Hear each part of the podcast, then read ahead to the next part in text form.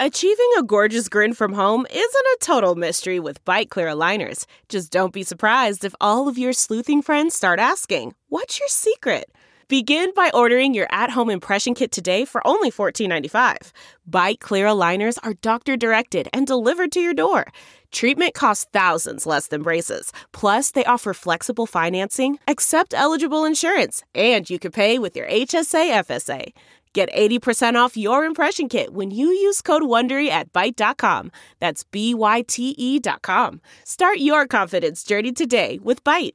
Trust Games, written by Anastasia Carrier, published in The Wire China, read for you by Kaiser Kuo. Last year, the creditors of the world's most indebted real estate developer, Evergrande, gathered for a signing ceremony in Beijing, where they agreed not to force the company to pay them their debt. A photo from the event shows Zhang Jindong, a Chinese tycoon and then chairman of Nanjing based retail giant Suning, standing next to his longtime friend, Evergrande's chairman Xu Jiayin, and clapping unenthusiastically. That day, Zhang helped his friend avoid a near term cash crunch by waiving his right to collect a nearly $3 billion payment Evergrande owed to Suning. The timing of the decision couldn't be worse. At the end of the third quarter last year, Suning's own debt was more than $6.6 billion. Suning Holding Group and its operating company, Suning.com, have local and offshore bonds worth $4.3 billion maturing soon, with the largest payment approaching in December. Personal favors to Xu Jiayin notwithstanding, Suning seems to be making moves to get ahead of its debt. This spring, it was reportedly trying to find a buyer for its beleaguered soccer team, Football Club Internazionale Milano, often referred to as Inter Milan or simply Inter, which is worth an estimated $1 billion. Then, in July, Suning secured a bailout selling a 16.96% stake of Suning Group and its other holding company, Suning Appliance Group, for $1.36 billion to a state backed consortium that included the Nanjing municipal government, Alibaba Group Holding, Xiaomi, and others. And in October, it was reported the company is mulling over whether or not to sell its controlling stake in Carrefour SA's China business for a potential $800 million cash infusion. But while these efforts will certainly help to chip away at Suning's debt, some say the threat of Suning's default has revealed larger, more systemic problems about the way private Chinese companies borrow, especially from foreign creditors. Chinese companies want offshore money, but they burn money, says Carl Walter, visiting scholar at Stanford University and a co author of Red Capitalism The Fragile Financial Foundations of China's Extraordinary Rise.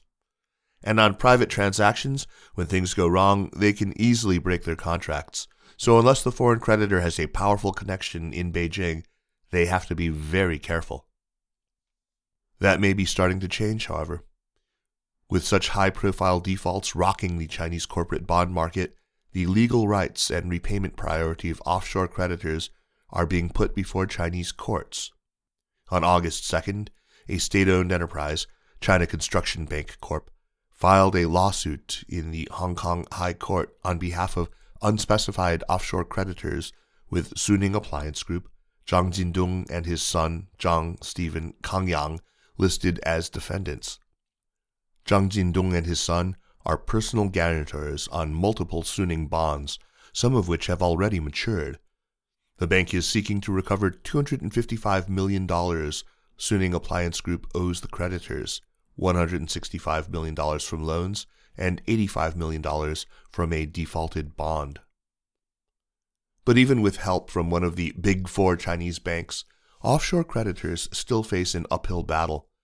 First, in this case, Suning Appliance Group is the offshore guarantor of the bonds, but the company that issued the bonds is called Great Matrix Limited and is registered in the British Virgin Islands. When looking at Suning's web of subsidiaries, Great Matrix is removed enough from the onshore assets that it becomes extremely difficult for creditors to trace their way back. Overseas creditors face serious challenges when seeking recovery from distressed Chinese conglomerates like Suning, as their claims are usually structurally subordinated to those held by PRC onshore creditors, says Jason Kong, China focused litigator at Kobre and Kim. As we've seen in our experience, they often need to deploy creative and aggressive legal strategies to seek recovery from the debtor's overseas assets, which are often held in complicated cross border holding structures involving layers of SPVs in the PRC and some offshore jurisdictions. The second challenge stems from the fact that, although the Zhang family has personally guaranteed many of these bonds, their assets will likely be kept out of reach of creditors. As of last April, Zhang Jindong was worth an estimated $7.4 billion, but analysts say that Chinese business people are well versed at protecting personal assets through subsidiaries or even placing them under the names of family members and close friends. Untangling and understanding which assets to go after thus becomes a monumental task for offshore creditors.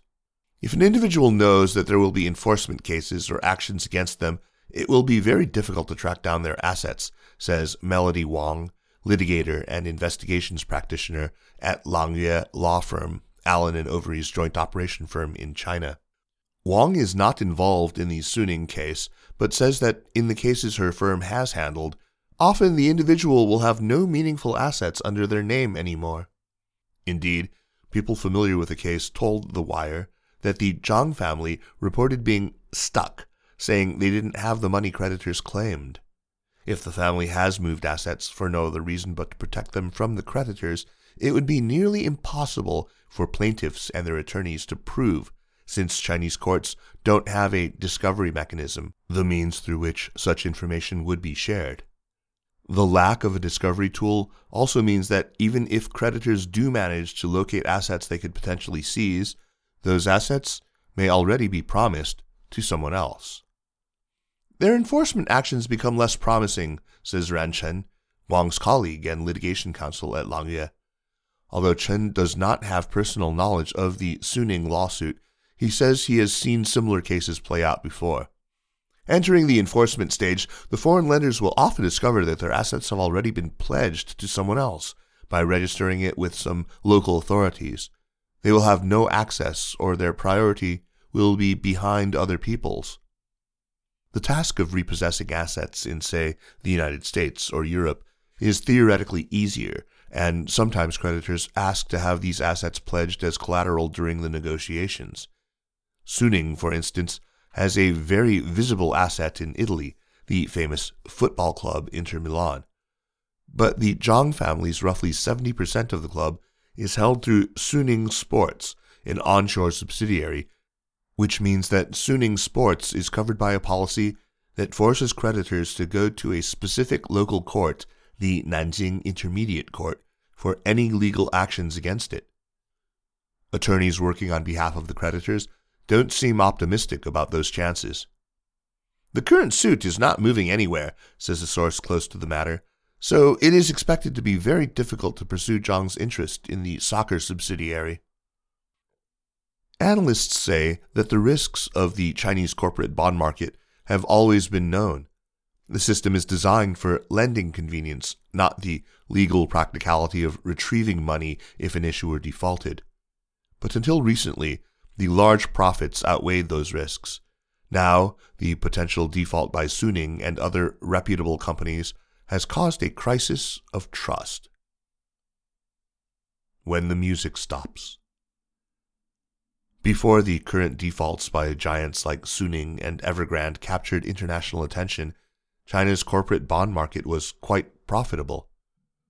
After China joined the World Trade Organization in 2001, Chinese companies increasingly turned outwards in their search for capital. Since China's banks are largely state controlled, they mostly preferred lending to state owned companies, making money for private companies hard to come by in the domestic market.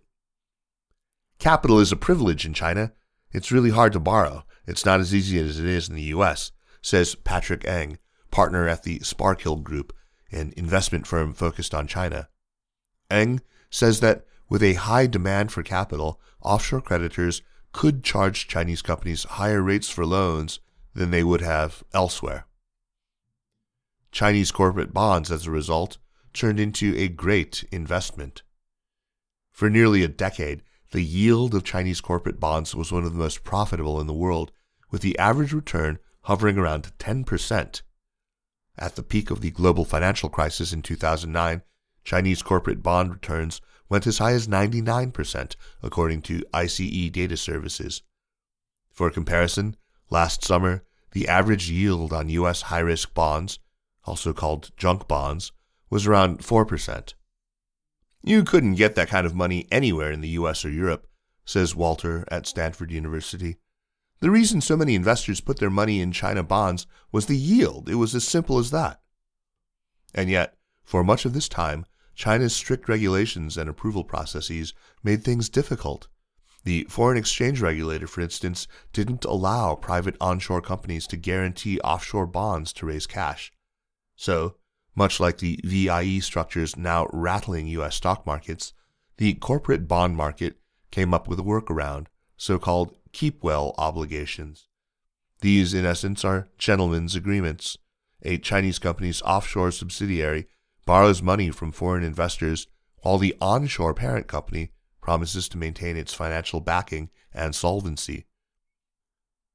But the parent company itself doesn't formally guarantee payments in case its subsidiary defaults. The only guarantee, in other words, is their good word. It isn't a guarantee or a covenant to pay, says Jonathan Leitch, a partner at Hogan Lovells, an American British law firm that has a presence in China. But what it does is it purports to give some comfort to a buyer that the parent company will actually step in. I think it's more about convention rather than the people who are buying the bonds necessarily analyzing their legal rights. The keep well structure, which is unique to Chinese corporate bonds, started being used widely in 2012. Only 11 bonds with such provisions have been defaulted on by their issuing company in the past decade, but the keep well structure is estimated to be used in more than 16%, or roughly $100 billion of all outstanding offshore bonds issued by Chinese corporations today. Some experts estimate that number could be as high as 30%. In other words, there is a large chunk of China's corporate debt that might prove unenforceable in the case of default. The contested Suning bonds do not have keep well provisions. They were issued in 2020, after which point China's foreign exchange regulator allowed private onshore companies to guarantee offshore bonds to raise cash. But the basic setup is similar, and the enforceability, analysts say, is only mildly improved. For the Chinese companies, there's a benefit to this offshore structure, says Leitch. If the offshore subsidiary company that issued a bond defaults and is forced into liquidation, then all of its assets and subsidiaries below that issuer would then be controlled by the liquidator. But if it doesn't own anything, then the only asset that the subsidiary will have is an intercompany loan, he says. Zhang Shuncheng, Associate Director of Corporate Research at Fitch Ratings, notes the offshore bonds are also useful for onshore companies to diversify their funding resources. They may go offshore to seek foreign currency denominated bonds, for instance, he says. Another factor could be the appreciation of Chinese yuan against the US dollar, they can borrow US dollars and then repay back by Chinese yuan. So effectively, they will see a decrease in the actual cash they need to get out of their pocket to service that debt. Indeed, the system seemed to work well for everyone, despite the legal disadvantage to creditors. That is, until recently. There really have been very few of these Chinese situations that have blown up, says Leitch at Hogan Lovells. It's only now that we're starting to see a significant number of offshore defaults under these high yield notes. The music never stops until you get to the point where we're at now, which is the market doesn't believe what the companies are saying. There is no longer the window for these companies to obtain credit, particularly the real estate developers like Evergrande. Indeed, at the beginning of November, the yield on an ICE B of A index of Chinese junk bonds rose to its decade high of 25%, a reflection of the market's view of these bonds as extremely high risk. China's total corporate debt, meanwhile, is estimated to be $27 trillion, with a debt to GDP ratio almost twice that of the US, according to S&P Global Ratings. All that borrowing helped fuel China's incredible growth, but some say it could be the end of an era. Suning is representative of this golden age. They were just expanding like crazy and dreaming that the next expansion would be financed by the previous expansion, says Jason Yu, general manager and board member of Kantar Group in China. But once the credit support is tightened and they are no longer able to borrow money cheaply, then nothing is right. Plus, China's economy is no longer humming as it was before, which adds to this big problem. Hashtag priorities. With more than $100 billion in offshore debt borrowed by Chinese companies coming due by the end of this year, the big question is if the music will pick up again. If it doesn't, many observers say the effects could ripple across the global economy. We don't know exactly the implications and the ramifications of the situation, but it's similar to the global financial crisis, starting with the subprime mortgage crisis in the United States, says Paolo Subacchi, professor of international economics at the Queen Mary University of London and the author of The Cost of Free Money. It started as a domestic problem and nobody seemed to care, but then a year later, it had become a global crisis. While it's not clear to what extent the Chinese government would intervene to prevent such a crisis, it is clear to observers that the well being of overseas companies would be far from the top priority for Beijing. When a company fails to pay the debt, says Li Wenlin at the University of British Columbia, the top concern for the government is is there any risk of social riots? Is there any risk of social protests? As a result, they prioritize domestic creditors and vendors getting paid before offshore investors. So far, this approach seems to be playing out with Zhang Jindong. The courts have recently frozen 3 billion yuan, or $464 million, of his assets that were pledged as collateral for two onshore lenders. He is currently negotiating more time to pay the maturing bonds, and some observers think he will be required to sell off his overseas assets in order to bring more money back onshore. I wouldn't be surprised if Beijing would expect or require indebted entrepreneurs like Zhang and his son to pay back their debts, says Zhu Ning, deputy dean of the Shanghai Advanced Institute of Finance and an author of China's Guaranteed Bubble. Because if they do not, I'm afraid that there might be a more serious outcome waiting for them. Zhu points to the example of Chen Feng, the former chairman of HNA, the Chinese conglomerate that went bankrupt earlier this year. While the allegations against Chen were not specified, he was arrested in September and forced to sell off his overseas assets. The government eventually steps in, Zhu says, largely in order to placate the buyers. They don't want any social instability. In the case of Evergrande, for instance, Chinese authorities reportedly told Xu Jiayin, the chairman, to use his personal wealth to help the company avoid a worsening debt crisis.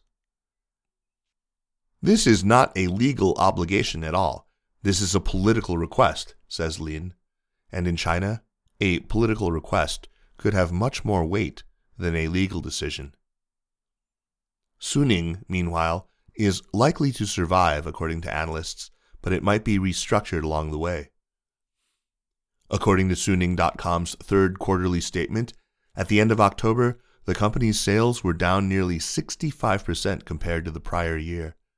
In the first nine months last year, Suning closed 1,000 self owned stores around China, and in July, Suning.com appointed a new chairman, Huang Mingduan, who sold his previous company, Sun Art Retail Group Limited, to Alibaba in 2018.